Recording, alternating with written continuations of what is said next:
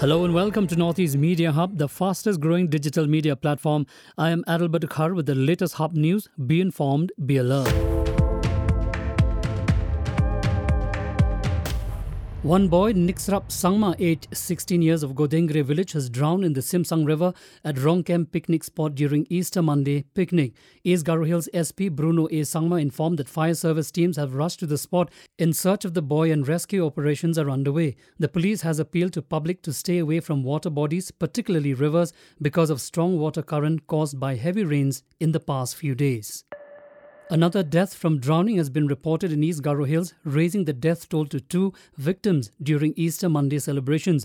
After 16 year old Niksrap Sangma of Godengre village went missing in the Simsang River in Rongkem spot of Samanda, another body has been fetched out from the Chichra Manda River located between Wage Asi and Rongmil, close to the border with North Garo Hills district, on the same day.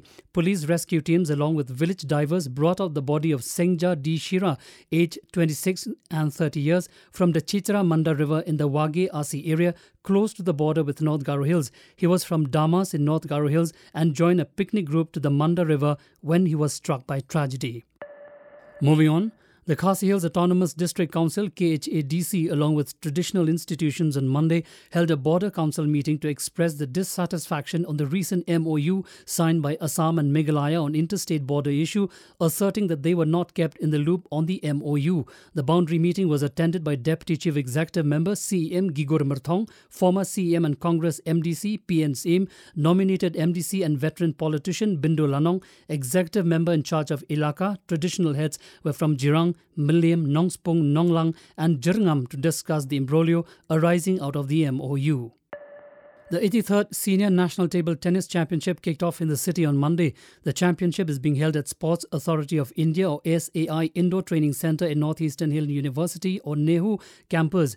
In this championship, the Meghalayan side is represented by a team of 14 players, including Tanushri Dasgupta, the Northeast Olympics 2018 gold medalist. 450 paddlers from all over the country are participating in the national championships, with some of the star paddlers being Manika Batra, Achanta Sharat Kamal, Satyan Gnanasekaran, and Sutirtha Mukherjee.